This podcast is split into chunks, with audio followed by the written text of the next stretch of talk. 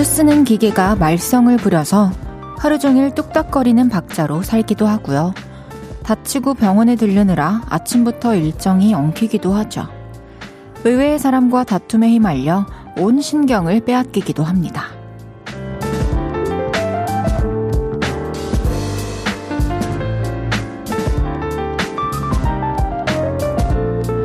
모든 게 예상 범위 안에서 흘러가고 아무런 탈이 없이 순조롭게 진행되면 참 좋을 텐데 사건 사고는 예고 없이 찾아오죠. 여러분은 오늘 무엇과 한바탕 겨루셨나요? 크고 작은 소란함들을 겪고 드디어 만난 저녁. 평온하시기만 하셨으면 좋겠습니다. 볼륨을 높여요. 저는 헤이즈입니다. 5월 9일 화요일 헤이지의 볼륨을 높여요. 소란의 괜찮아로 시작했습니다. 오늘 하루 어떻게 보내셨나요? 혹시 예상 못한 사건 사고들로 우당탕탕 정신없는 하루 보내신 분들 계신가요? 저는 오프닝 읽으면서 제 이야기인 줄 알았습니다. 어, 어제 라디오 끝나고 이제 오늘 새로운 일이 생기면서 저도 이제 막 1시에 예약되어 있던 막 병원을 오전으로 바꾸고 병원 끝나고 샵을 갑자기 가려니 또 갑자기는 예약이 안 돼서 혼자 또 화장을 해보려고 하는데 볼륨 시작하고 새로 샀던 아이라이너가 이제 끝난 거예요, 하필. 그래서 한쪽만 그리고 한쪽은 못 그리게 된 거예요. 그래서 그 현장으로 오고 있던 스타일리스트 동생한테 전화를 해서 아이라이너가 혹시 있는지 물어보고 그 옆에 있던 다른 친구가 아이라이너가 있다고 해서 그 친구가 빌려와줘서 나머지 한쪽은 갈색, 한쪽은 검정색으로 아이라이너를 그리고 그렇게 지금까지 잘 버텨가지고 이 자리에 앉게 됐습니다. 이제 우리 평온한 하루를 보내요, 여러분. 오늘도 이런저런 소란함과 한바탕 겨루신 분들 너무 고생 많으셨습니다. 이강재님께서 오늘 노트북이 말썽이라 겨우 볼륨 시작에 맞춰서 들어왔는데 오프닝에 딱 그런 이야기를 해주시네요. 그쵸. 근데 돌이켜 보잖아요. 어제 뭐 그저께 생각해보면 어 실수 없는 아무리 작은 거라도 어 그런 게 없이 넘어가는 하루는 없을 것 같아요. 7205님께서 안 그래도 어제 잘 쓰던 컴퓨터가 목통이 돼서 오전 내내 씨름하다가 결국 기사분 불러서 수리했어요. 그 덕분에 오전 일을 하나도 못해서 오후부터 시작해서 이제야 퇴근합니다. 굉장히 미련을 부렸다는 생각이 드네요. 근데 이제 또 잘 쓰고 있던 컴퓨터기 때문에 좀 이게 오래됐고 바꿀 때가 됐다는 사실을 알아도 또 그 바꾸는 것도 너무 큰 일이잖아요. 그래서 이런 일이 또 많이 생기는 것 같아요. 너무 고생 많으셨어요. 전영혜님께서 저도 우당탕탕 하루입니다. 저는 몸이 안 좋더니 코로나라고 하네요. 그래서 집에서 자가 격리 중이에요. 그래서 헤이디 보러 가지 못해서 마음이 안 좋아요. 영혜님, 저도 마음이 안 좋습니다. 얼른 나으시고 건강한 모습으로 만납시다. 푹 쉬세요, 알겠죠? 0589님께서 오늘은 정말 일이 많이 꼬이는 날이었어요. 출근해서 주차하다가 벽을 살짝 박아서 차가 조금 찌그러지고, 계단 내려오다가 발을 헛디뎌 발목 삐고, 커피 마시다가 쏟고, 서류 작성하다가 다 날아가 버리고, 간식 내기는 제가 걸리고, 어째 이렇게 안 풀리는 날이 있을까요? 힘 좀 주세요.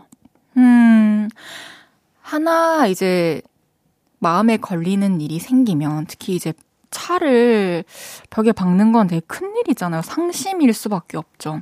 그때부터 이제 마음이 좀 조급하고 좀 찝찝한 마음이 있어서 하나하나 할 때마다 엉킬 수도 있는 것 같아요. 저는 좀 그런 것 같아요.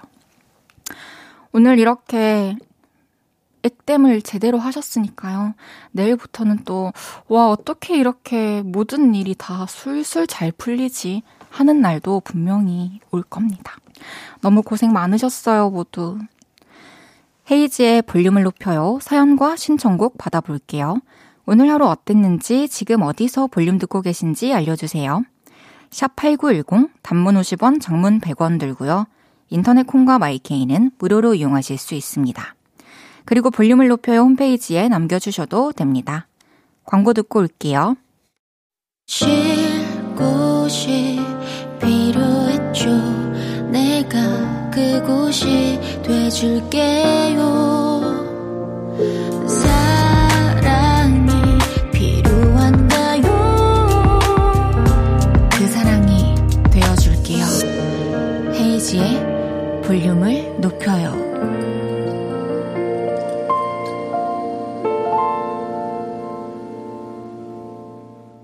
KBS 쿨 FM 헤이지의 볼륨을 높여요 함께하고 계십니다. 6450님께서 어제 퇴근하다가 넘어져서 발을 다쳤는데 근육 손상을 입었네요. 출근도 못하고 발에 주사 맞고 아파서 걷지도 못했네요. 정말 소란스러웠던 하루입니다. 그래도 헤이디의 이야기를 들으니 너무 좋네요. 걱정해주는 것 같아서 좋아요. 지금부턴 헤이디 목소리 들으며 기분 좋아져야겠어요.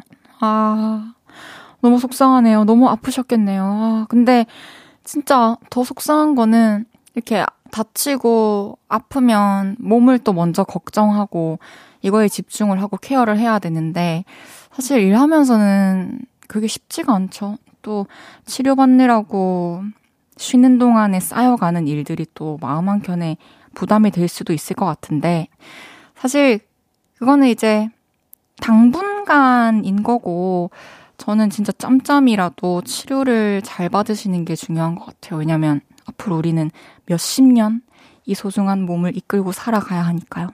저도 12월에 무릎을 다치고 나서 지금까지 계속 치료를 받고 있는데, 전 미래의 저를 위해서 이렇게 투자하고 있답니다.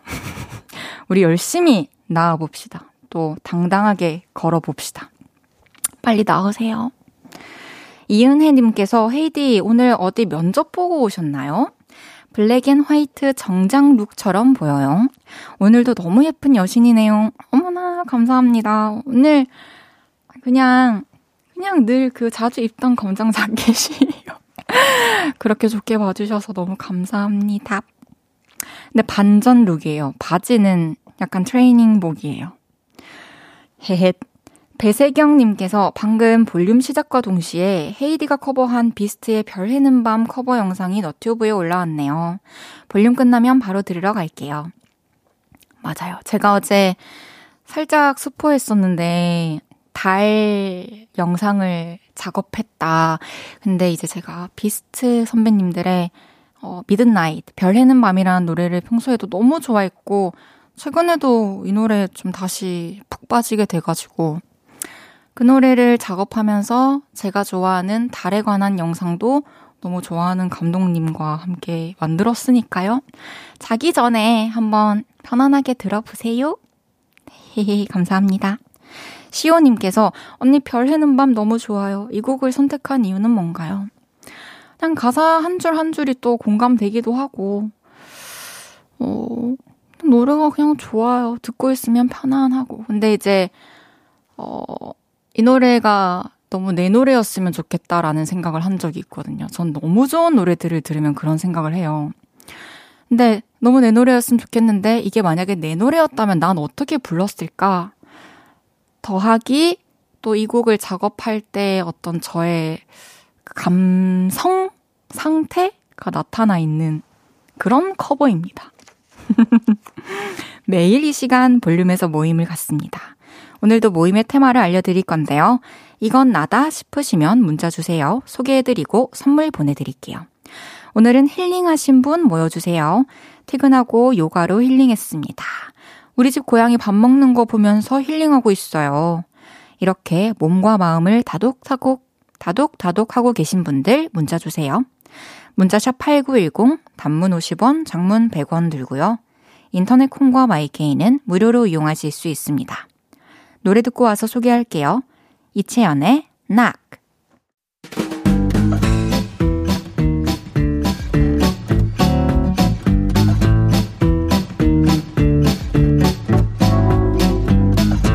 다들 저녁 마무리 잘 하고 계신가요? 자자, 줄 맞춰서 서주세요. 앞으로 나란히.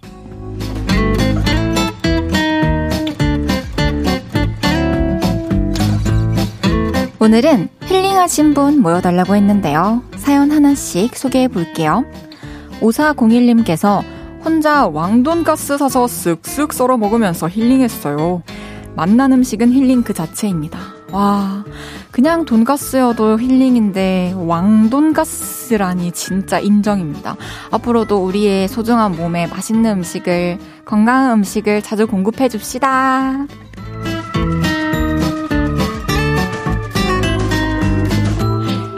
7874님께서 야근하고 가는 길 남친이 보내놓은 톡 보면서 힐링하고 퇴근하고 있어요. 하트, 하트. 어. 저는 어제 퇴근하고 집에 가는데 제가 예전에 잃어버렸던 카드로 해외에서 누가 결제해가지고 승인 거절됐다는 문자만 볼륨 하는 동안 딱 한 통 와 있더라고요. 너무 축하드려요.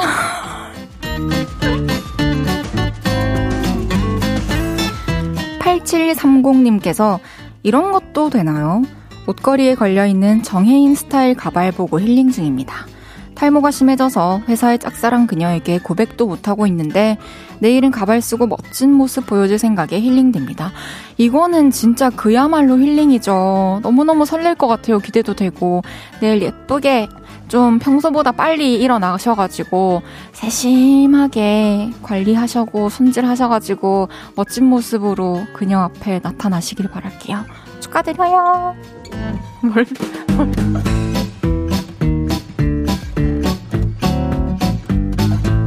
정윤희님께서 헤이디 오늘 필라테스 첫 수업을 듣고 왔는데 너무 힘들어서 이걸 잘 시작했나 싶어요. 그래도 운동하는 동안 아무 생각 없이 집중할 수 있으니 이것도 힐링 맞지요? 몇 달 후 좋아진 몸을 상상하며 열심히 해볼게요. 응원해주세요. 음, 윤희님, 저도 필라테스를 어, 몇 달, 몇, 뭐, 한 1년 정도 해봤는데, 처음에는 힘들어요. 너무 정적이기도 하고. 근데 하다 보면은 저는 끝까지 적응 못했지만 윤희님은 분명히 적응하셔가지고 아름다운 몸매를 만드실 수 있을 거라고 저는 생각합니다. 화이팅입니다!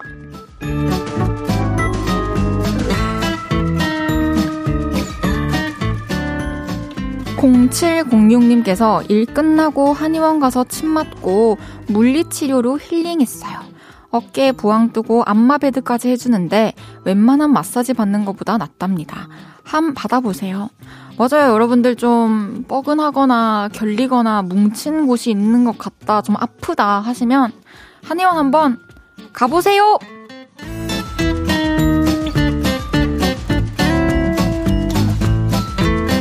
이외에도 반신욕으로 땀 쭉 빼고 바나나 우유 마시며 힐링하고 계시다는 이정원님. 퇴근하고 집에 왔는데 5살, 3살 조카들 보고 저절로 힐링됐다는 5119님.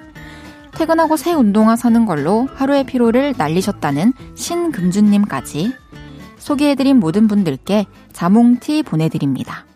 노래 한 곡 듣고 올게요. 딘 개코의 디. 딘 개코의 디 듣고 왔습니다. 지금 좀 전에 집에 누구 온지 알고 탁 뒤로 돌아보신 분 안 계신가요? 앞으로 나란히 매일 다른 테마로 모임 갖고 있습니다. 제가 재밌는 테마로 기준 외치면 문자로 후다닥 모여주세요. 7901님께서 헤이디님, 저는 오전에 고딩아들 2시간 왕복 픽업하고 집 근처에 있는 천원샵 다이소에 가서 소소한 쇼핑하며 힐링했어요. 역시 쇼핑은 좋아요. 헤이디는 최근에 뭐 구매했어요? 아, 다이소 가면 진짜 눈 돌아가죠. 막 손에 하나씩, 하나씩 막 잡히어요. 그죠? 어, 저는 최근에, 최근에는 진짜로, 어, 그 고양이랑 강아지 넣어서 메고 다니는 가방 샀어요. 투명하게 걔네가 밖을 볼 수 있는 그런 가방인데, 왔는데 너무 기대하고 이제 열었는데 한쪽 지퍼가 불량이어가지고 이제 좀 다시 교환을 해야 되는 그런 상황에 처해 있습니다. 너무 기대돼요. 그거 다시 오면은 애기들도 넣고 여기저기 좀 걸어 다녀 봐야겠습니다. 0508님께서 헤이디 근데 카드 잃어버렸어요. 언제요? 흘리지 말고 잘 챙겨 다녀요. 부탁드려요. 그래도 승인 거절 문자 받아서 천만 다행이네요. 근데 이 카드가 최근에는 잃어버린 적이 없는데 예전에 어디 해외에 갔다가 잃어버렸나 봐요. 그게 어디 어디 계속 굴러다니다가 어떤 사람 손에 들어간 것 같아요. 그래서 지금 전화해가지고 완전히 막아놨습니다. 최영두님께서 헤이디, 저 오늘 공모전에서 당선됐다고 연락받았어요. 하루 마치며 일기 쓰면서 생각나면 끄적이던 글들이 도움이 된 것 같아요. 발걸음이 가벼운 퇴근길입니다. 축하해주세요. 우와, 너무 축하드려요. 어, 축하의 의미로 드시라고 제가 케이크 선물 보내드리겠습니다. 진짜 이게 그냥 짧게 짧게라도 좀 일기 쓰듯이 메모하듯이 글을 적다 보면은 뭐 표현도 표현이지만 내 생각을 글로 풀어내는 게 어, 점점 늘어나는 것 같긴 해요. 너무 좋은 습관입니다. 그럼 이쯤에서 1부 마무리하고요. 잠시 광고 듣고 오겠습니다.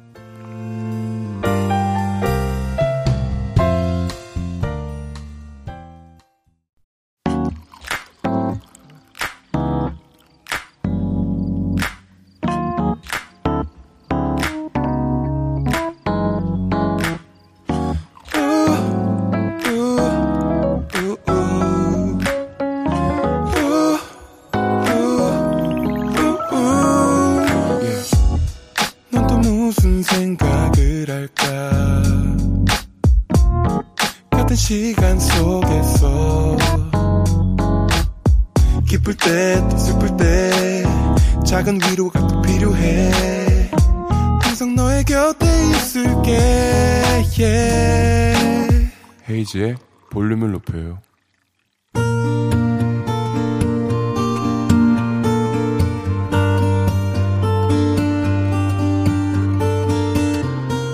다녀왔습니다.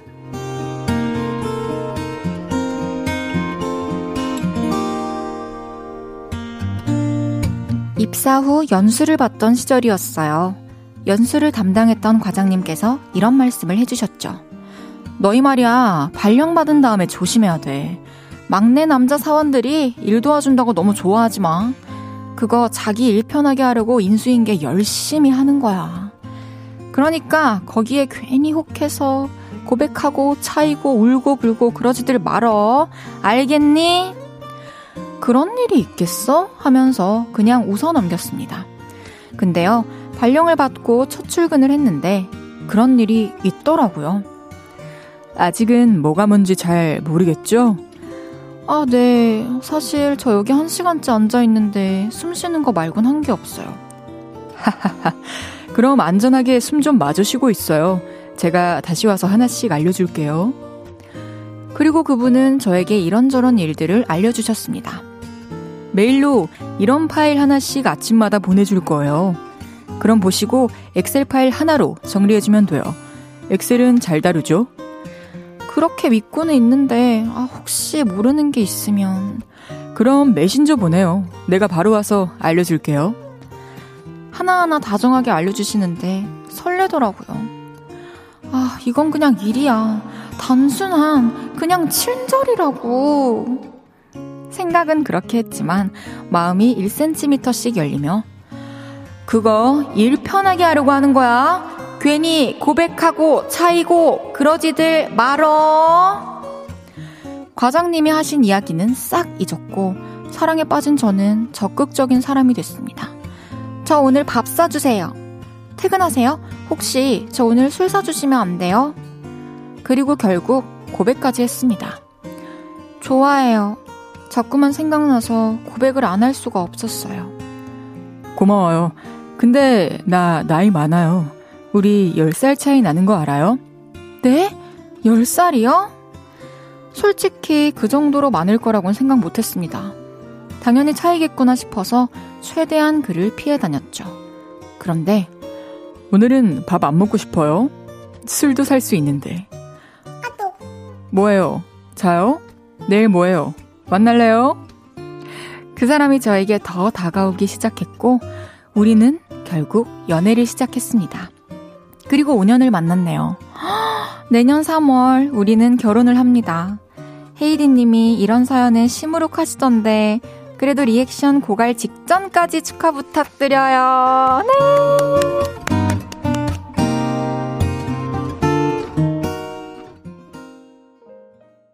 헤이즈의 볼륨을 높여요. 여러분의 하루를 만나보는 시간이죠.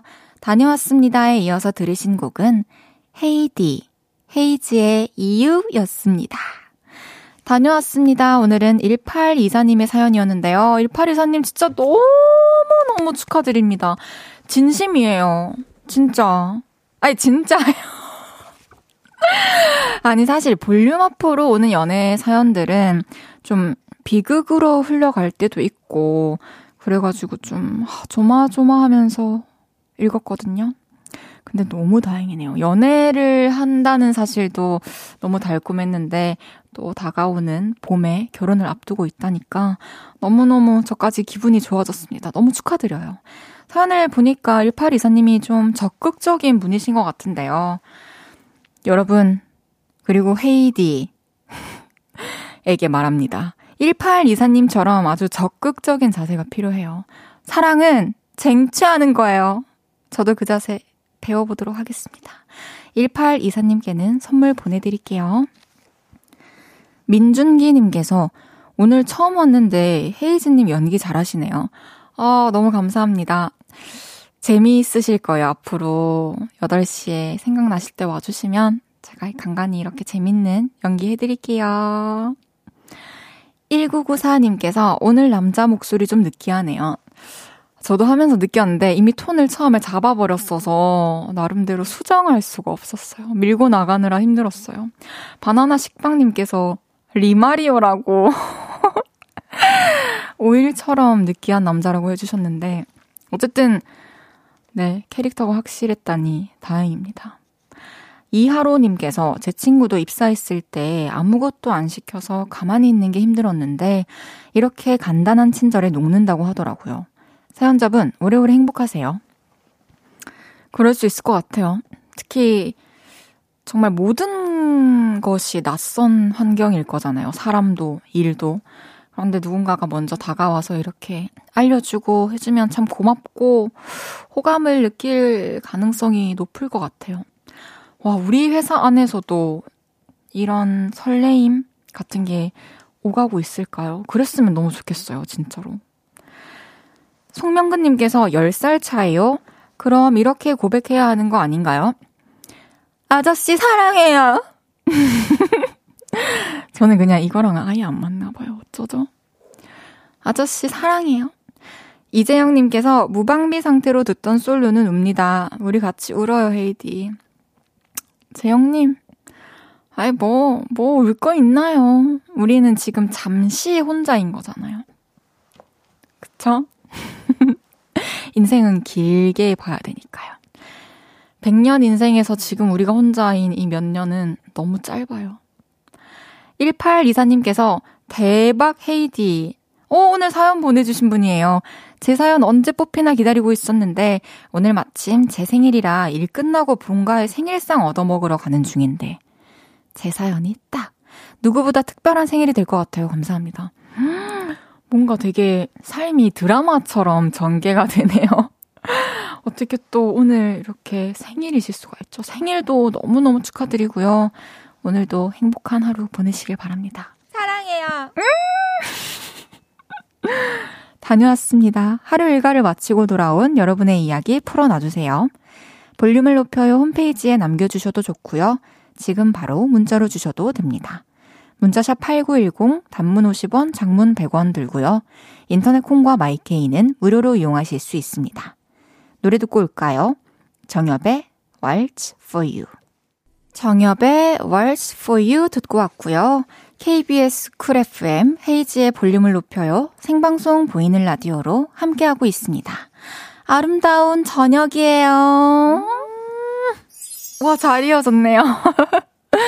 4304님께서 날씨가 역대급으로 너무 맑았어요. 연인들의 계절이 드디어 오네요. 비록 야근하고 있지만 왠지 우연한 인연이라도 생길 듯한 날씨였습니다. 그래서 해픈 우연 듣고 싶다. 어, 진짜 이런 날씨에, 어, 지나가는 연인들, 지나가는 사람들을 보면서 들으면 어울릴 것 같네요. 이 넓은 세상 속에서 어떻게 저들이 저렇게 만났을까? 함께하고 있을까? 처음이라기엔 너무 길을 이미 다 아는 듯이 너무 낮게 잡았어요.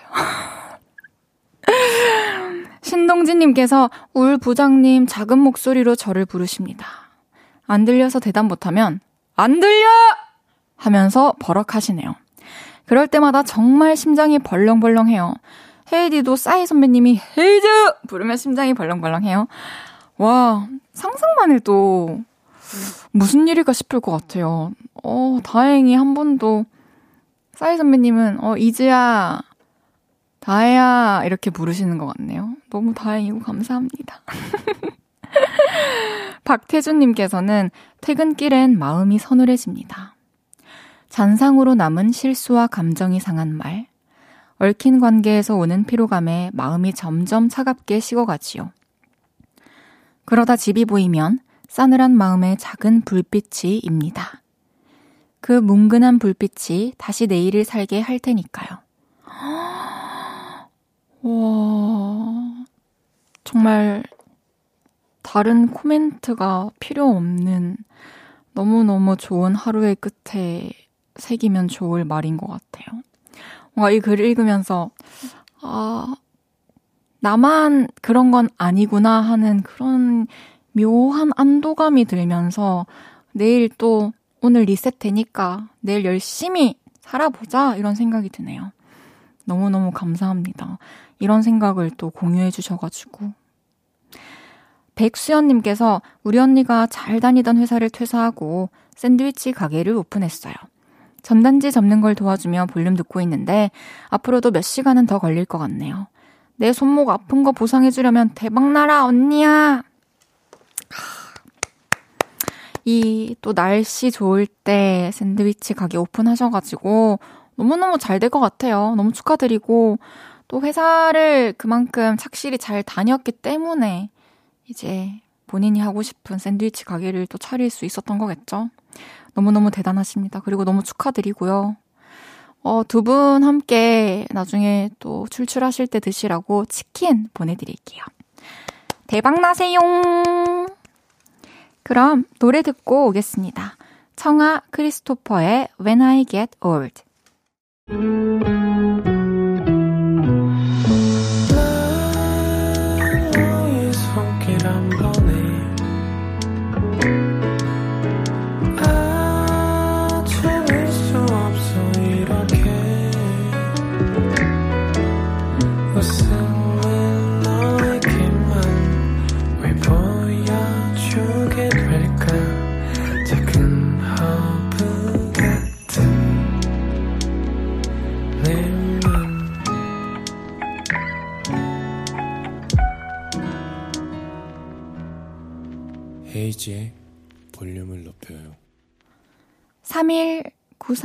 님 문자를 읽기 전에 KBS 쿨 FM 헤이즈의 볼륨을 높여요 함께하고 계십니다. 생방송입니다. 아, 문자를 하나 읽고 있었어요, 미리. 너무 기특하고 예쁜 문자였어요. 3193님께서 항상 8시부터 10시까지 헤이즈 목소리 들으면서 독서실에서 수학 문제를 딱 푸는 저만의 루틴이 있어요. 오늘도 벌써 1시간 가까이를 같이 공부하는 느낌이 들어요. 제일 싫어하는 과목을 제일 좋아하는 언니와 할 수 있어 나름의 위안을 삼아봅니다. 음, 진짜 너무너무 고맙습니다. 저도 어릴 때 막 공부하고 할 때 너무너무 좋아하는 뭐 노래라든지 연주곡 이런 거 들으면서 좀 마음의 위안을 받았었거든요. 그게 저의 집중력 향상에 도움이 되었었는데 제가 지금 그런 역할을 하고 있다니 너무 감사해요. 앞으로도 저와 함께 수학 부셔봅시다. 제가 아이스 초코 보내드릴게요. 4313님께서 저 오늘 택배를 하나 받았어요. 3개월 전에 헤어진 5년 사귄 전 여친에게서 제 짐을 받았어요. 노트북, 패드, 게임기 등 거기에 제가 사준 가방, 구두들도 있더라고요. 퇴근해서 열어보고 그냥 멍하니 한참을 그냥 앉아 있었네요. 하, 진짜 이거를 처음에 택배 박스 보고 그분에게서 왔다는 걸 알고 쿵. 그리고 그 택배 박스를 열어서 내용물을 보고 또 쿵 했을 것 같아요. 어, 저는 제가 해줄 수 있는 말은 그냥 이제 다 제자리로 돌아오고 있는 거라고 생각을 해요. 그 노트 노트북, 그리고 패드, 게임기 등등 그거 다 원래 4313님의 거였잖아요. 제자리를 찾는 중이고, 또 너무 힘든 게 당연하다고 생각해요. 이 물건처럼 마음도 지금 다시 온전히 돌아오고 있는 중일 거고. 이별했다는 사실이 너무 힘들겠지만, 사랑을 하게 된 이유가 있었듯이 또 이별하게 된 이유가 두 분에게 분명히 있었을 거잖아요. 그래서 너무 마음이 약해질 때는 그거를 좀 천천히 다시 생각해 보시면서 시간을 보내셨으면 좋겠습니다. 분명히 다 제자리로 꼭 돌아올 거예요. 힘내세요. 잠시 후 3, 4분은 연애 모르겠어요. 윤지성 씨와 함께 합니다. 야부야부. 바로 힐링되네요. 연애, 짝사랑, 고백, 썸, 이별에 고민 있으신 분들 지금부터 문자 주세요. 문자샵 8910 단문 50원, 장문 100원 들고요. 인터넷 콩과 마이케이는 무료로 이용하실 수 있습니다. 저희가 최선을 다해서 해결해 드릴게요. 이상순, 선우정아의 네가 종일 내려 듣고 3부에 만나요.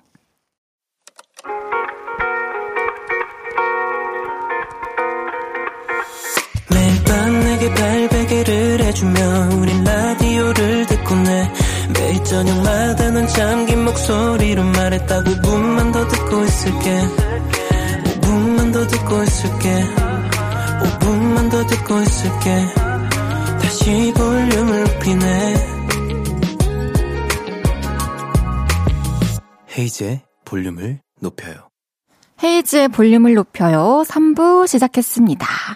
장은영님께서 헤이디 오늘 분위기가 뭔가 깐깐한 기숙사 사범님 룩? 나중에 깐깐한 기숙사 사범님 연기도 해주세요. 아, 제가 그 사랑스럽고 어린 친구들한테 깐깐하게 할 수 있을까요? 뭐, 빨리빨리 앉아나! 할 수 있네. 지금 또 늦게 자가지고 내일 아침에 또 못 일어나고 또 한번 연습해 볼게요. 카리나님께서 헤이디 저 스위스에서 엽서를 보냈는데 혹시 아직도 못 받았나요? 받았다면 윙크 한번 해주세요. 받았어요. 오늘 받았어요. 이게 다른 스튜디오에 잘못 도착해 있었대요. 그래서 오늘 찾아왔습니다. 너무 너무 감사해요. 편지 잘 읽을게요. 화요일은 연애 모르겠어요. 제가 믿고 의지하는 게스트입니다. 윤지성 씨와 함께 할게요. 광고 듣고 올게요.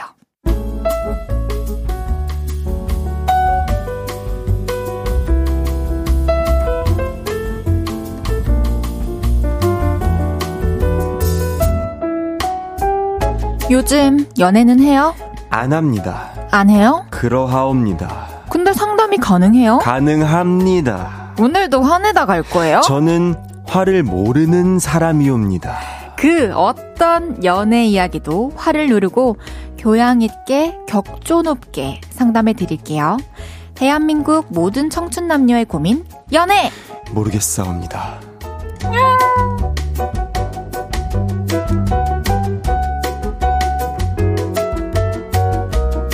연애 모르겠어요. 매주 화요일 오늘은 교양 좀 떨다 가겠노라.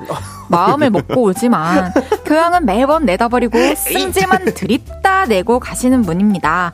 아이돌계 아니 인간계에서 애교로 1등 잡수신 분 윤지성 씨 어서 오세요. 안녕하세요. 윤지성입니다. 너무 반갑습니다. 안녕. 우와, 악령도 생겼어. 제발.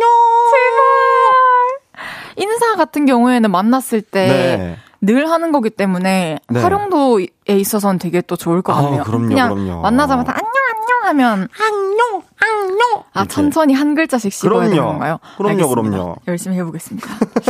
이 너무 또 반가워요. 예. 네? 반갑다고요. 그래 반가워요. 제가 이런 생각이 들었어요. 아, 네. 우리 오늘 처음에 좀 진짜로 신경 써서 음, 음, 이런 음. 말투로 시작을 해봅시다. 그러다가 어. 마지막에 어떤 톤이 되어 있는지 음. 좀 그거를 느껴보고 싶어요. 그거를 저희가 좀 모니터를 할 필요가 있네요. 네. 예, 예. 알겠습니다. 조곤조곤 한번 해봅시다. 오늘 조곤조곤 오늘 사감 선생님 느낌으로. 알겠습니다. 예, 예, 예. 좋아요. 0625님께서 오늘따라 연애 모르겠어요를 하는 화요일이 더 오랜만에 찾아온 것 같아요. 그만큼 기다리고 있었다는 거겠죠? 어. 야, 이게 화요일이 오랜만에 왔다는 것은 사실 전주가 좀 힘드셨나? 어, 그랬을 수도 있겠네요. 그러니까 아 일주일 왜 이렇게 안 가냐 막 이러고 있었을 수도 있어요. 근데 또 화요일 기다리면서 힘을 그럼요. 내신 거죠, 한 주를. 그럼요, 그럼요. 난 화요일밖에 감사해요. 몰라. 고맙습니다. 내 요일은 화요일밖에 없어. 나도 그렇게 말하고 싶은데 어. 아, 수요일 픽보이 씨가 너무 서운해하실 것 같아서 저 화요일, 수요일이 제일 아니 근데 아니 근데 뭐 그렇게 서운해하시는 것 같지 않은데 잠깐 이- 약간 서운함을 아, 강요하시는 것 씨, 같은데요, 지성 씨? 앞에서 티를 안 내시고 그래요? 픽보이 그때 이거 우리 나중에 뭐 한번 영상을 찍어놔야 될 것 같아요. 아, 뭐 그죠? 그렇게까지 서운해하는 것 같진 않던데. 나중에 보여드릴게요. 알겠습니다. 예. 어쨌든 지성 씨가 그만큼 영향력이 너무 막강한 아, 사람이라는 거겠죠. 열심히 하고 있을 뿐입니다. 예. 예. 한결님께서 저 오늘 생일인데 화요일이라서 생일상도 마다하고 오픈 스튜디오 달려왔어요. 세상에 지성 씨 보니까 행복하네요. 청청 패션 미온수 지성 생일이에요, 너무 생일. 축하드립니다. 우리 생일 축하한다고 노래 하나 해요? 네 노래 해주세요. 생일 다 같이 해주죠. 축하합니다. 아, 생일 축하합니다. 사랑하는 한결 씨. 생일 축하합니다.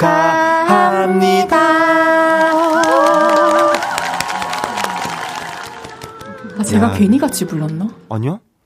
죄송합니다. 저 제가 화음을 어떻게 넣어보려고 했는데 제가 그런 거 잘 못해가지고. 아, 네. 어쨌든 윤지성 씨와 헤이디의 예, 생일 예, 예. 축하였습니다. 한결님 다시 한번 너무 생일 생일 축하드리고요. 축하드립니다. 제가 케이크 선물로 보내드릴게요.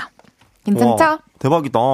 아, 우리 또 한 주 동안 네. 많은 분들께서 윤지성 씨 앞으로 질문을 보내주셨어요. 어. 몇개 소개해드릴게요. 네, 알려주십시오. 다영 바발님께서 지성 오빠, 오빠 이런 거 여쭤봐도 되나 싶은데 물어볼 사람이 오빠밖에 없어서요. 음. 배로 잘 지내나요? 배로랑 어린이날에 뭐 했어요? 배로 깎아 많이 사줬어요? 배로 몇 킬로그램이에요?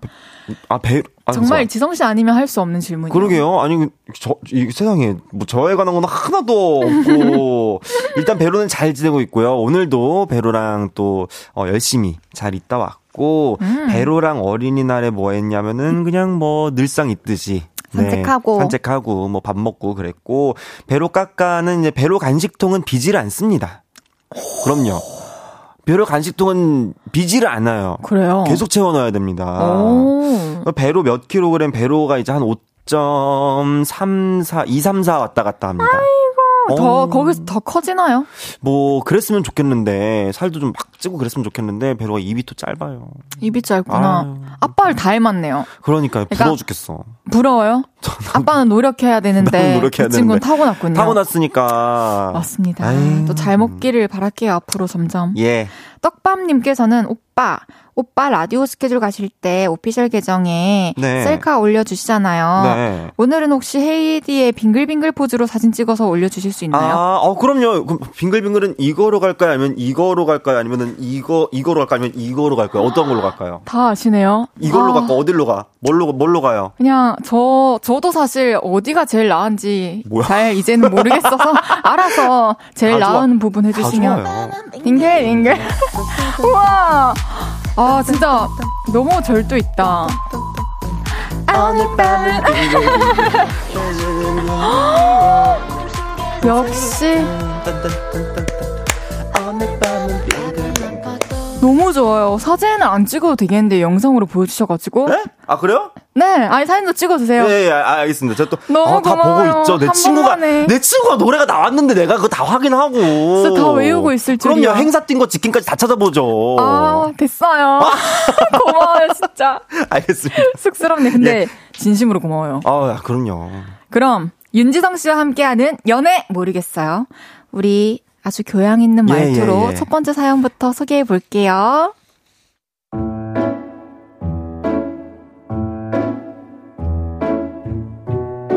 익명을 요청하신 여자분의 사연입니다. 태어나 처음으로 사내 연애를 하게 됐습니다. 물론 모두에게 비밀이죠. 10분 후에 탕비실에서 잠깐 만나.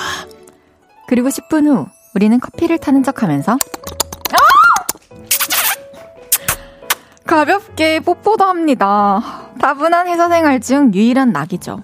근데요, 사내 연애는 사람을 참 예민하게 만들더라고요.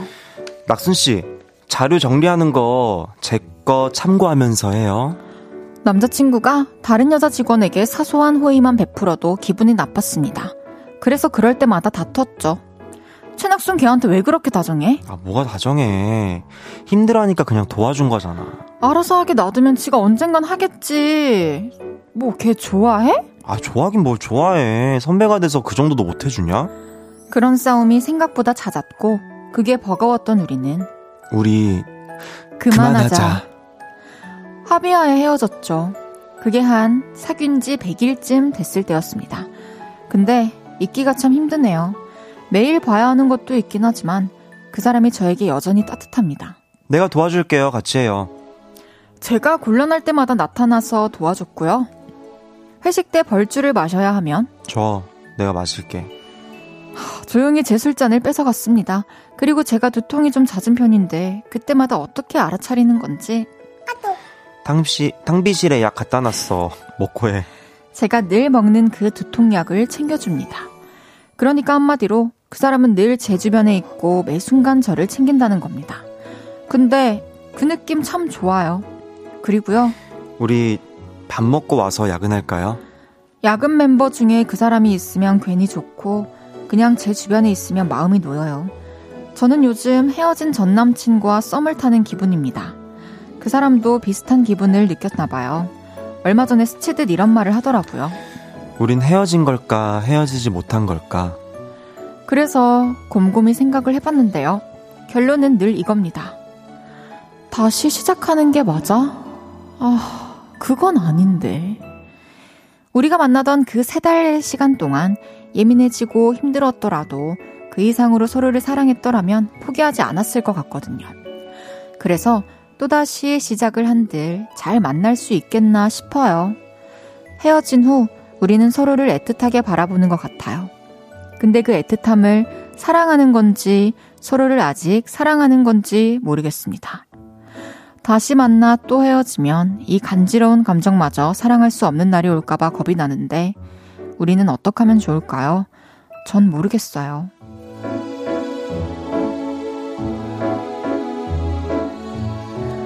사내 연애를 했던 전 남친과 요즘 썸을 타는 기분입니다. 우리 다시 시작하는 게 맞을까요? 이런 사연이었습니다. 네. 어, 정말 많은 분들이 공감하실 것 같아요. 그쵸. 너무 흔히 주변에서 볼 수 있는 케이스죠. 그쵸. 네네네. 헤어지긴 했지만 음, 또 너무 자주 또는 매일 얼굴을 봐야 해서 그럼요. 멀어질 수가 없는 거죠. 맞아요, 맞아요. 아휴, 근데 이럴 때 지성 씨라면 어떻게 하는 게 맞을 것 같아요? 저라면은 뭐 다시 만날 수도 있을 것 같기는 해요. 음, 네, 왜냐면은 사귄 지 100일 정도 됐을 때 헤어졌다 하면은 사실 너무 막 서로의 뭔가 의견도 막 맞춰가는 단계고 맞죠. 뭔가 막 서로 싸우고 화해하고 막 그런 시기라고 저는 생각을 하거든요. 그쵸. 그만큼 되게 이른 시간이다. 음, 근데 그때 뭔가 서로 좀 섣불리 이별을 한 것이 아닌가. 음, 네네네. 그럴 수 있을 것 같아요. 이게 당장에 눈에 거슬리는 그 장면들을 자꾸 음. 목격하게 되고, 아, 난 진짜 도저히 저 꼴을 못 보겠는데, 이럴 거면 헤어져. 그러니까 헤어지자는 말이, 남자분 입장에서도 참 사실 동료, 아티스트, 아, 아티스트가 아니라 동료, 뭐 동료들한테 네. 그냥 못 본 척 하는 것도, 그리고 막 너무 서먹서먹하게 대하는 것도 힘들 그럼. 수 있어요. 맞아요, 맞아요. 왜냐면 조직이잖아요. 맞아요.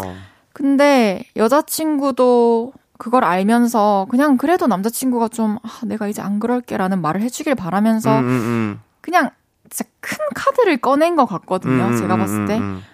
근데 두 분이 지금 이런 감정을 느끼고 있는 거라면 잘 얘기를 해서 네. 좀 서로 이참에 어떤 뭐 약속 같은 것도 좀 정하고 다시 만나봐도 되지 않을까 하는 생각이 저도 드네요. 네, 저도 그래서 이게 근데 뭐, 어, 정말 그 외적으로 뭔가 문제가 있었던 게 아니라 서로 맞춰가는 단계에서 벌어진 일이라면 저는 충분히 가능하다고 생각을 하거든요. 네, 너무 큰 문제가 아닌 것 같아서. 네네네. 아, 근데 사연자분이 이 애틋함을 사랑하는 건지 그 사람을 사랑하는 건지 헷갈린다고 하는데 음. 지성 씨 생각은 어때요? 저는, 어, 물론 그런 건 있을 수 있어요. 내가 자꾸 챙겨주고 신경이 쓰이고 거슬리다 보니까 이게 신경이 쓰일 수는 있거든요. 근데 아시겠지만, 진짜 꼴도 보기 싫으면 음. 저 내가 마실게 뭘 네가 마셔 내놔 내가 마실 거야 이러고 어. 내가 마시고 탕비실에 갖다 놨어 탕비실에 내 약을 네가 왜 갖다 놔 내가 알아서 챙겨 마, 마, 먹을 게 그냥 나 머리 안 아파서 지금 지금 너더 두통 났어 이럴 텐데 그런 게 아니고 뭔가 달라고 하니까 나도 뭔가 이렇게 줬다는 건 그러네요. 네, 뭔가 그 정도 정말 막 끝을 본 게 아니라면 한 번쯤은 다시 대화를 좀 통해서 음, 아직 그 예, 사람을 사랑하고 있는 것 같아서. 네 네 네 네 네. 맞아요. 뭐 애틋함을 사랑하는 것도 맞고 그 사람을 사랑하는 것도 맞겠죠. 그 사람이니까 애틋함이 있는 거지. 맞죠. 그리고 또 애틋함 아, 두 분의 관계가 얼마나 깊었는지 우리 알 수 없지만 맞아요. 애틋하려면 좀 더 만났어야 돼요. 맞아요. 그래서- 그래서 그것도 그래. 지금은 아직 그냥 그 사람 자체를 사랑하는 마음이 음, 더 음, 음. 많이 남아 있는 것 같은데요. 의견 보내주신 분들 좀 소개해 드릴게요. 네. 0625님께서는 새로운 사람을 만나야 할 것 같아요. 이경아님께서는 얼렁 누구 한 명 이직해요. 어, 어, 장은영님께서는 다시 시작하면 헤어지기 전 불만들을 다 이해해줘야 해요. 감당되시겠습니까? 어, 전반적으로 근데 요를레이. 분들은 항상 다 보면은 아 그냥 만나지 마. 일단 사연이 오잖아. 그럼 만나지 말래. 제가 그냥 봤을 정리하래 그냥. 제가 봤을 때 솔로가 많아요. 예, 요를레이 예, 분들이. 예. 아, 근데 맞죠. 이게 이전에 다 투었던 문제들에 대해서 다시 만나고 나서 다시 얘기하기에는 쉽지 않죠. 어느 맞아요. 정도 감수를 해야 되는데, 그러니까 여기서 스스로, 아, 그래. 뭐 직원들이랑 그 정도 얘기 주고 받을 수 있지. 이렇게 본인 스스로 진짜 생각을 하게 되는 음. 순간이 온다면. 그럼요, 그럼요. 그것도 뭐 어려운 약속은 아니잖아요. 근데 분명히 그러니까 저도 이건 있어요. 헤어진 사람들은 똑같은 이유로 또 싸우고 또 헤어지더라고요. 그러니까 이제 그것을 본인들이 그것을 이제 약간 개선을 할 의지들이 있느냐. 음, 당장에는 누구나 어, 있지만. 어, 어, 다, 근데 그 더 멀리 멀리. 맞아요. 네, 한 달, 두 달 후를 좀 보셔야 될 것 같습니다. 그쵸. 근데 어떤 사실 저는 이 생각이 드냐면 음. 어떤 남자분을 만나더라도 같은 회사 사람이 아니더라도 그 사람은 또 그 사람의 직장이 있을 거고 그 맞아요. 사람의 커뮤니티가 있을 거잖아요. 그럼요, 다 그게 있지. 그러면은 늘 누구를 만나도 불안할 것 같은데 이런 음. 부분은 좀 진짜 이해를 좀 해줘야 되지 않나. 저도 그렇게 생각을 합니다. 네. 네. 그러면 요쯤에서 네. 노래를 좀 듣고 다시 얘기 나눠볼게요. 어, 좋습니다. 럼블피쉬의 그대 내게 다시. 럼블피쉬의 그대 내게 다시 듣고 왔고요. 연애 모르겠어요. 윤지성 씨와 함께하고 있습니다. 어, 눈에 띄는 문자가 하나 왔어요. 네네네. 7755님께서 네. 그런데 이건 아주 근본적인 궁금증인데요. 네. 사랑을 마음 아프지 않게 할 수 있나요? 그런 방법이 있다면 알려줘요. 어, 마음 아픈 아프죠. 사랑 있을까요? 마음이 아픈 사랑? 사랑, 그러니까 사랑, 네. 사랑은 항상 아프죠. 아플 수밖에 없죠. 맞아요. 사랑하니까 아플 수밖에 없는 음. 것 같아요. 왜냐하면 늘 아쉽고 더 해주지 그러니까. 못해서 아쉽고 또 더 해주지 못한 거에 대해서 후회가 남고 맞아요, 맞아요. 아쉬움도 남고 또 같이 못하게 되는 상황이 왔을 때 아직 사랑하는 마음이 있기 때문에 음. 또 힘들 수밖에 없고 그냥 사랑을 마음 아프지 않게 할 수 있는 방법은 없습니다.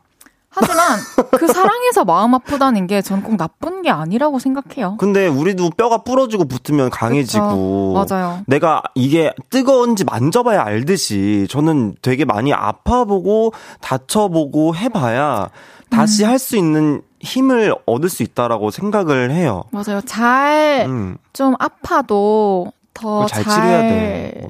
나아갈 수 있는 그러니까요. 방법은 맞아요.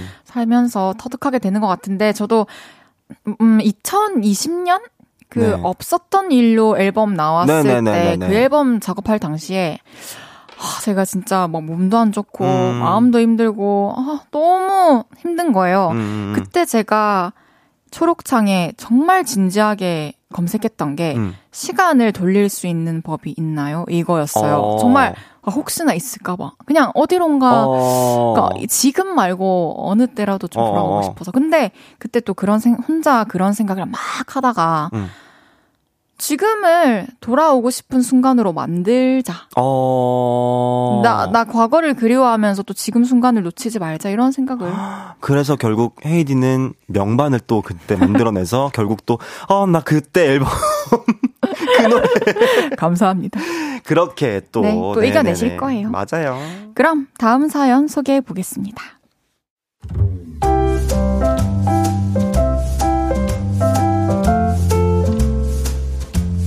익명을 요청하신 여자분의 사연입니다. 윤지성님께서 연애 모르겠어요에서 늘 말씀하시죠. 다 좋은데 그거 하나가 문제예요. 라고 말씀을 하시는데, 그거 하나가 큰 문제면 다 좋아도 끝인 겁니다! 그래서 제가 무척 심란합니다.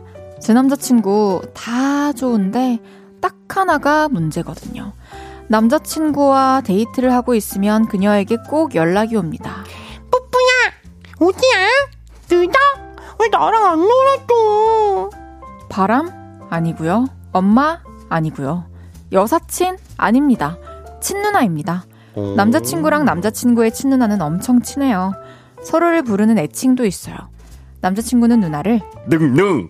이렇게 부르고요. 누나는 남자친구를 뿌뿌야! 또는 아들! 이렇게 부르죠. 그리고 그 둘이 얼마나 친하냐면요. 뿌뿌야, 뭐잉? 너랑 파스타 먹으러 가자. 먹고 싶어. 아들, 옷 사러 가자. 내가 오늘 아들 꼬까옷 사줄게. 그래도 거기까진 좀 신기하다 뿐이지 화가 나진 않았어요. 그런데 이런 건 화가 납니다. 자기야, 다음 주 주말에 나랑 뮤지컬 보러 가자. 혹시 뮤지컬 배우 권성환 알아? 그 사람 나오는 날은 티켓 구하기 진짜 힘들거든.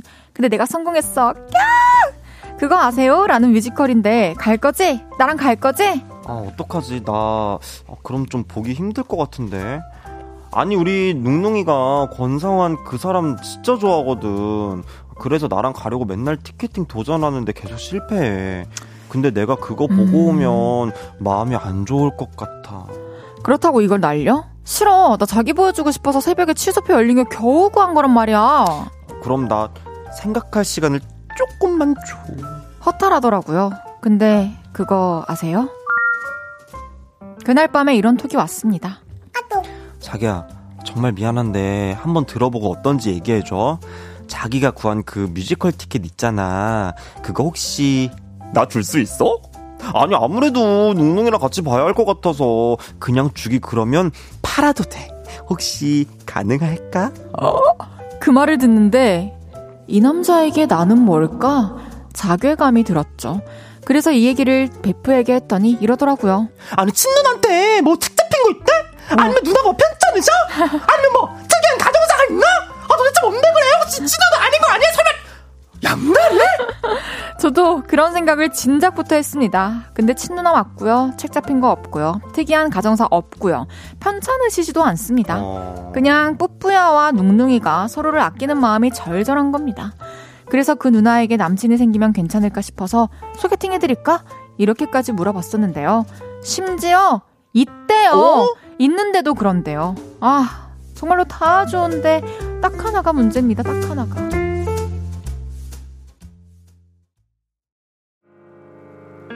저녁 8시가 되면 헤이즈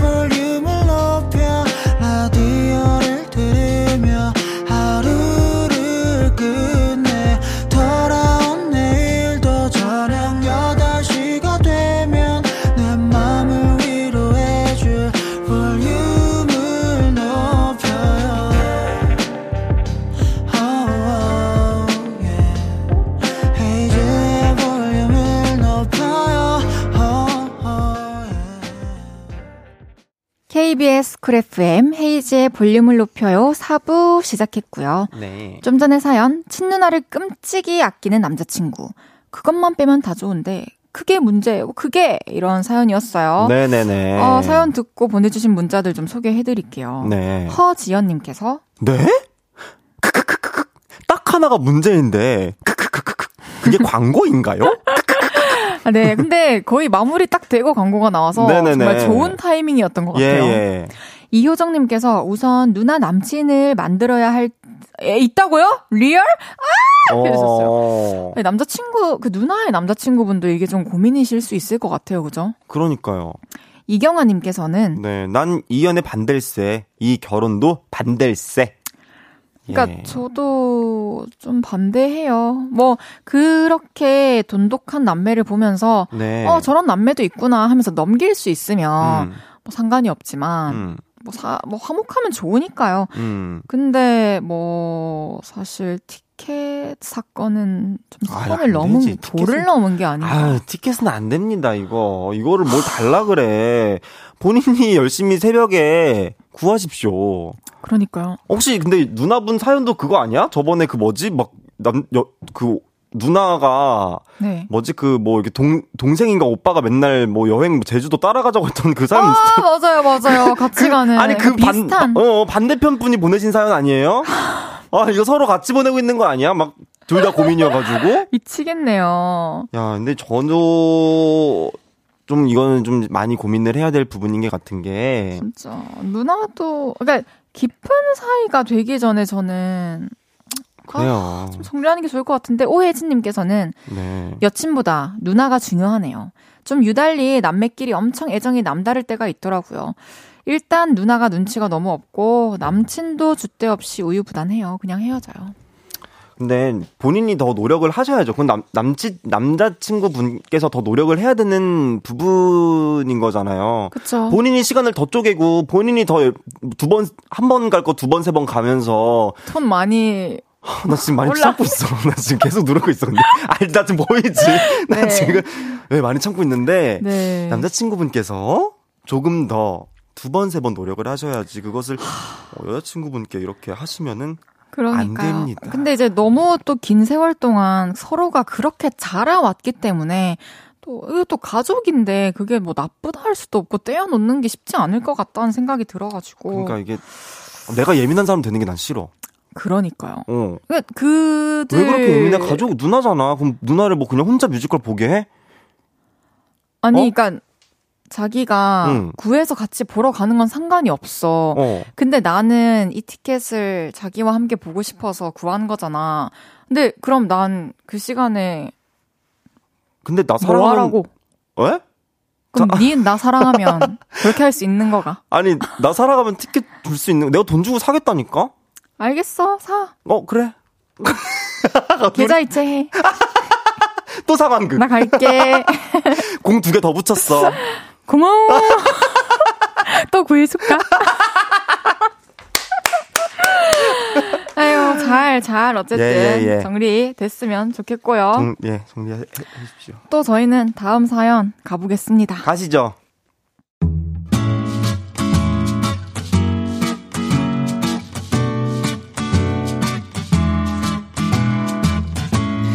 익명을 요청하신 남자분의 사연입니다. 1년 전 이맘때쯤이었어요. 여사친이 이런 말을 하더라고요. 넌 연애 안 하냐? 너도 그런 거 해봐. 소개팅 어플. 우리 사촌 언니는 어플로 만난 남자랑 결혼했어. 호기심이 생기더라고요. 그래서 어플을 깔았죠. 절차가 많더라고요. 가입하고 뭘 인증하고 사진을 올리고 프로필을 등록하고 그 다음에 마음에 드는 여자에게 별점을 주고 서로 통하면 대화의 기회가 주어지고 그런 식이었습니다. 그리고 서로의 사진과 프로필을 보고 통했던 그녀와 저 대화를 하게 되었습니다. 수분 부족 지성님, 안녕하세요. 아, 용산 집순이님 안녕하세요. 대화명 너무 재밌어요. 정말 수부지세요? 네. 진짜 이름 대신 닉네임을 달고 대화를 나누던 그녀와 저는 한 번 만나보기로 했고, 역시나 통했던 그녀와 저는 몇 번 더 만나보다가 사귀기 시작했습니다. 그리고 사귄 지 한 세 달쯤 됐을 때였어요. 오빠, 내가 어제 쇼핑몰에서 결제한 거 볼래? 그러다가 보게 됐습니다. 소개팅 어플을요. 뭐야? 소개팅을 높여요. 아니, 저 어플 아직도 안 지웠어? 난 자기 만나자마자 지웠는데 자기는 왜 안 지웠어? 어? 아, 그러네. 몰랐어. 이따 지울게. 몰랐어 이따 지울게? 아니 지금 지워 지금 지워졌으면 좋겠어 알겠어, 알겠어. 보여줘 지운 거 알았어. 그래서 그 어플을 지웠죠 그리고 얼마 전 오빠, 우리 이걸로 영화 보자. 영화를 보자며 여자친구가 태블릿 PC를 꺼냈는데요 잠금을 풀자마자 소개팅 어플이 화면 가득 딱 나타난 겁니다 뭐야 아 너 이거 아직도 해? 왜? 아, 그냥 심심할 때 보는 거야. 어떤 사람이 있나. 아니 그걸 내가 어떻게 믿어? 너 이걸로 설마 또 누구 만나? 안 만나. 그냥 구경했다니까. 아, 그러니까 구경을 왜 해야 돼? 그것도 이상하잖아. 다른 남자랑 대화하고 막 막 막 만나는 거 아니야? 봐라, 봐. 아무것도 없다. 그래서 대화 목록을 봤는데요. 다른 남자들이 말을 걸어오긴 했지만 말을 걸어오기 왜 놔둬? 답을 하진 않았더라고요. 내 말이 맞지? 아니 근데 자기가 그 대화를 걸 수 있다는 건 자기도 상대방한테 별점을 줘야 가능한 거 아니야?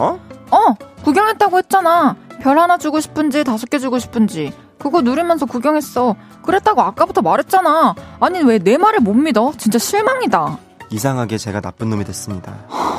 저는 그 어플이 있고 또 접속을 했다. 그것부터가 논점의 시작인데 여자친구는 구경만 했는데 뭐가 문제야? 아 이렇게 받아치니 대화가 안 됩니다. 그러다 제가 별별 생각을 다 했습니다. 새로 번호를 만들어서 소개팅 어플에 가입을 하고 여자친구에게 말을 걸어볼까? 대답을 하는지 안 하는지 한번 지켜볼까? 그러다가 현타가 왔죠. 저는 논쟁을 잘 못합니다. 지웠으면 좋겠다고 말하다가 제가 또 말려들 것 같은데 이럴 땐 어떻게 하면 좋을까요? 저는 여자친구가 참 좋아요. 이 연애를 잘해보고 싶어요. 이 연애를 잘 지킬 수 있는 현명한 방법을 좀 알려주세요. 제발요. Oh my god.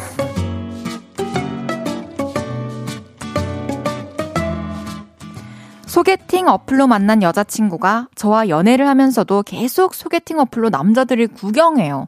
이런 사연이었는데요. 네네네.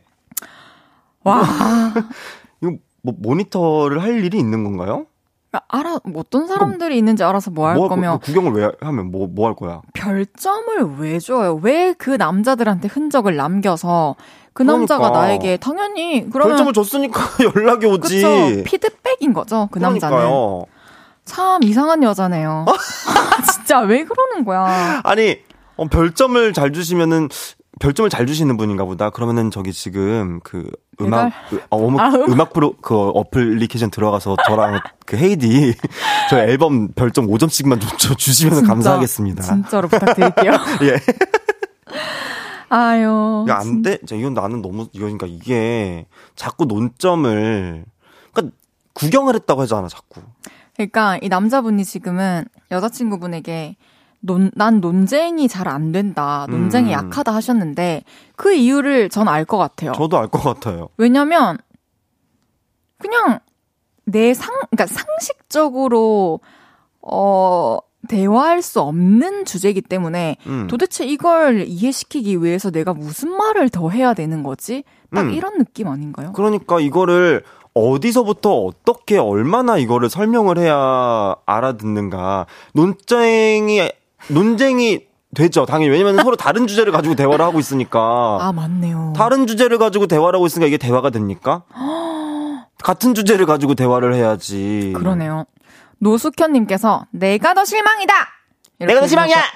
송명근님께서 소개팅 어플 제작사 직원이며 인정. 그쵸 그 그래, 정도는 그래. 돼야죠. 아, 그럼 모니터 피드백하고 해야죠. 모니터하고 해야 되니까. 근데 왜 남자 것만 하냐고요. 그러니까 여자 것 따고 남자 것 따고 같이 해야지. 소정님께서는 구경을 왜 하는 거죠? 그러니까요. 그러니까 계속 살피는 거예요 한마디로. 또 괜찮은 아. 사람 없나. 안 돼, 안 돼. 이거 안 돼요. 이거 안 돼요. 이거 안 안, 돼, 됩니다. 안 이거. 어, 안 돼, 이거. 안 돼, 아. 오은지님께서 안 한다며 왜 하냐고요. 구경하다만 괜찮으면 연락하려고. 그쵸. 그러니까. 서미현님께서는 소개팅 어플 못 끊어요. 한번 시작하면 못 끊더라고요. 나 왜 알지? 어 신빙성이 어, 있네요. 네네. 그러니까 궁금하겠지. 음. 어. 자기가 보지, 자기가 방구석에서 보지 못한, 나가지도 않고, 방, 방구석에서 휴대폰만 있으면 수많은 사람들을 알아볼 수. 있으니까, 어, 또 지금 교양머리 없었죠. 네, 그거는 이 여자분에게 해당하는 말입니다. 그죠? 네, 그러니까 음. 안에서 이렇게 그쵸. 휴대폰만 보면은 정말 나는 바깥에 나가지도 않고도 수많은 사람들을 구경할 수 있으니까 당연히 어, 신기하겠죠. 근데 그러니까 그 지금 왜? 그러니까 안 하기로 했잖아. 그러니까 우리도 지금 할 말이 없는 거예요. 말이 안 되니까. 안 하기로 했잖아. 근데 왜? 어, 지은님께서는 네. 연락 오는 걸로 자존감을 채우려는 것 같아 보네요. 마음이 허한가 봐요. 그러니까 왜 허하냐고 있는데. 아니 있잖아. 근데 왜 허하냐고 그게. 아. 그냥 손가락이 심심하면은 심심이랑 노시면 되고 그쵸. 남자친구분이랑 노시면 되고. 그러니까 무조건 그거는 관심을 받고 싶어서 하는 행동인 거니까. 그래요. 아, 허지연님께서는, 아, 사연자님, 그거 보험 들어놓은 거예요. 사연자님 만나다가 조금만 마음에 안 드는 부분 있으면 어플에서 다른 남자들 떠보는 거예요. 그러다가 환승합니다. 슬프지만 제 주변에도 이런 경우 많아요. 진짜, 많아요. 근데 제 주변에도 많아요. 진짜로. 어, 그 주변에. 근데 진짜 웃긴 게 뭔지 알아? 하나같이 똑같이 얘기해. 끝까지 자기는 그러니까 그 논쟁으로 안 가는 거야. 나는 그러니까 연락하고 구경하는 게 싫다니까 왜 들어가서 뭐 좋아요를 눌러? 왜 들어가서 뭐 스토리를 왜 봐? 이러는데 그냥 본 거야. 이렇게 얘기를 하니까 할 말이 없는 거야. 그러니까 그냥 왜인 거잖아요. 그러니까 우리는. 이제 우리는 그냥 그걸 왜 봐? 이렇게 그러니까 물어보는데 왜 본 거야? 그냥 봤대. 그러니까 왜 그, 그냥, 왜 그걸 보고 있어? 다른 거 볼 게 많잖아. 다른 것도 보고 이것도 봤어. 그냥 그냥 본 거야. 아무 생각 없어. 그냥 본 거야. 이렇게 얘기를 한다니까. 그냥 미치고 팔짝 뛰지. 장은영님께서는 여, 여친이 친오빠랑 애칭 부르고 나랑 같이 갈 뮤지컬을 오빠랑 가겠다고 하는 것보다는 구경하는 게 훨 좋지 않나요?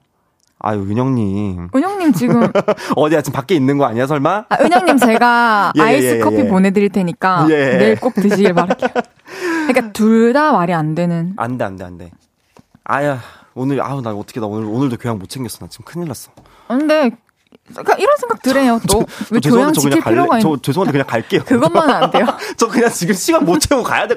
나 오늘 교양 차리다가는, 어, 나 안 되겠어. 그럼 우리가 조금 음. 좀 관점을 다르게 네. 할수 있게 노래를 듣고 아, 한번 시켜야겠다. 시키고 오죠. 뭐 드실, 들으실 거예요? 진짜 좋은 노래 드릴게요.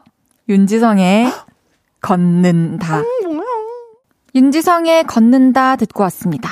윤지성 씨와 함께하고 있는 연애 모르겠어요. 네. 실시간 사연 소개해 드릴게요. 1667님께서 네, 안녕하세요. 연애 모르겠어요 사연을 하나 보냅니다. 지난주 헤이디가 내 것 사진 찍고 꽃 보러 가면 썸이라고 하셨는데 그걸 같이 하는 아이가 있었지만 연애에 대한 발전까지 깊게 생각하지 않는 것 같아요. 하지만 한 번은 다른 상대방을 울린 경험이 있는 이후 어, 상대가 플러팅이라는 생각을 가질 수 있는 행동들을 최대한 절제하는 것 같습니다. 누군가에게 항상 친절한 사람이 상대방의 호감을 캐치하고 오해를 하지 않게 하는 방법 알려주실 수 있을까요? 어, 모두에게 친절한 사람인가 보다. 음. 어.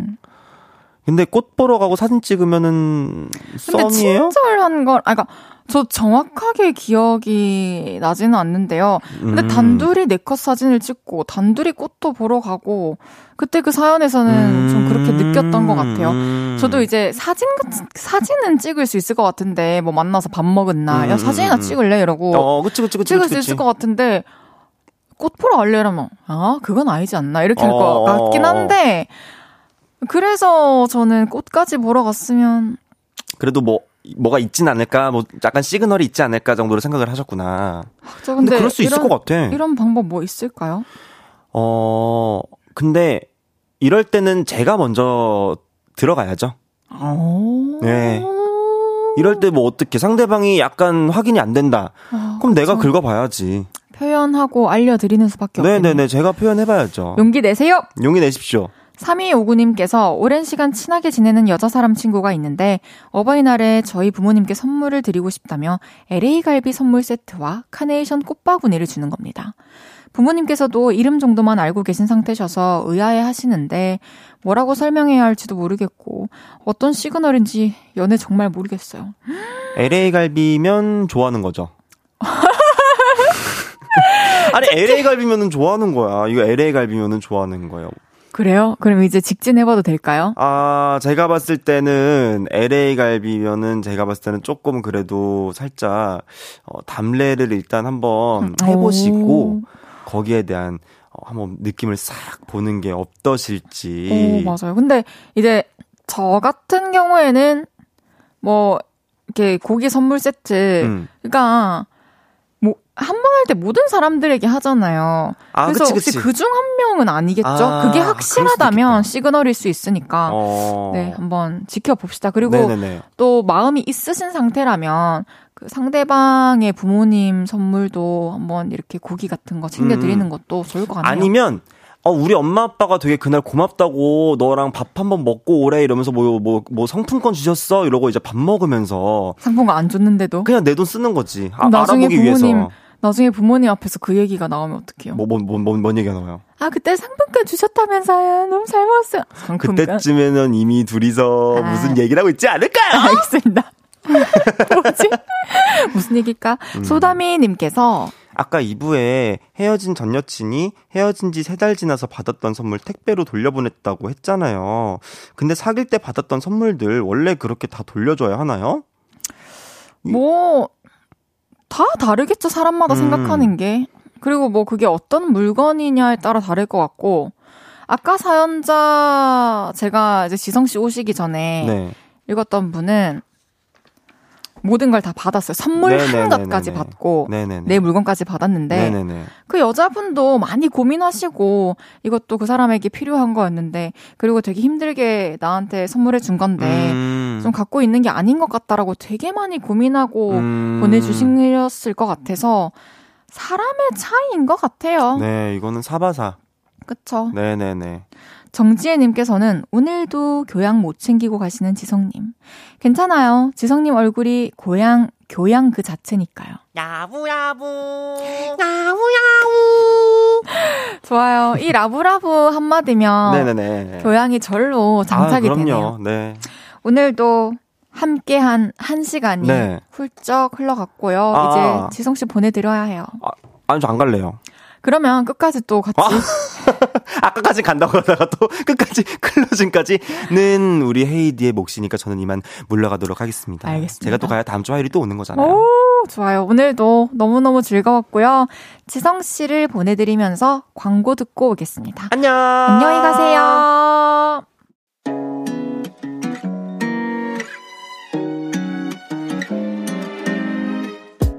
헤이지의 볼륨을 높여요에서 준비한 선물입니다. 사무용 가구 수컴퍼니에서 통풍이 되는 체이드 의자. Everybody 엑센코리아에서 배럴백 블루투스 스피커. 연예인 안경 전문 브랜드 버킷리스트에서 세련된 안경. 아름다움을 만드는 오엘라 주얼리에서 주얼리 세트. 톡톡톡 예뻐지는 톡스앤필에서 마스크팩과 선블럭.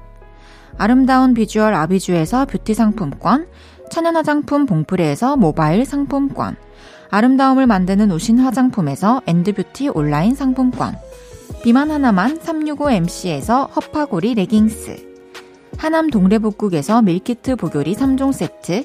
160년 전통의 마루코메에서 콩고기와 미소 된장 세트. 반려동물 영양제 38.5에서 고양이 면역 영양제 초유 한 스푼을 드립니다.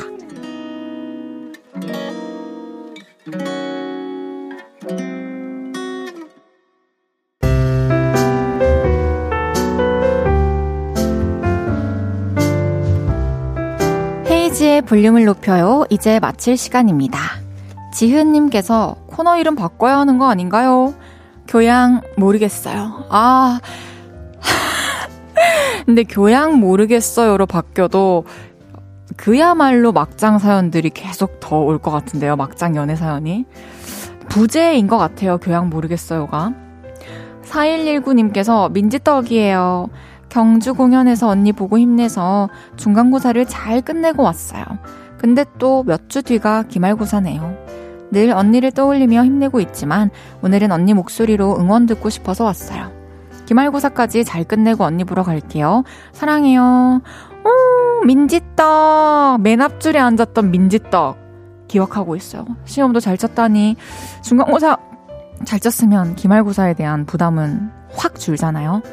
더 잘할 수 있을 거예요. 응원할게요. 화이팅!